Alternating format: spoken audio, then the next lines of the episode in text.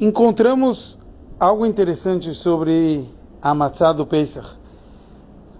Nosso povo comeu a matzá na noite do dia 15 de Nissan, antes de sair do Egito. Hashem tinha ordenado que o povo comesse naquela noite uma matzá. Só que essa matzá, naquela época, podia ser chamado matzá ashirá, ou seja, com outros gostos, e não como a nossa matzá hoje em dia, que tem que ser feito só farinha e água. Quer dizer, o cuidado era só não fermentar.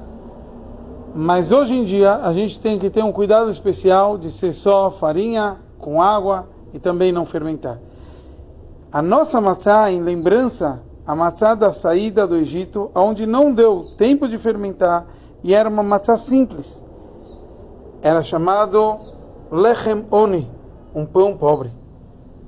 O conceito espiritual de tudo isso é que o pão pobre representa Kabbalatol, está subjugado à vontade de Hashem, e o conceito de tkafia, se abster das coisas negativas.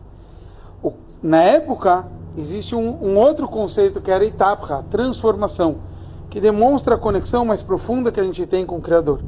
Então, itapra, transformação, mostra a conexão mais profunda. Mas itkafia mostra a anulação perante Deus de uma forma mais profunda. E esse é o conceito que quando chegar Mashiach, a gente vai também lembrar a saída do Egito. Porque vai ter as duas vantagens.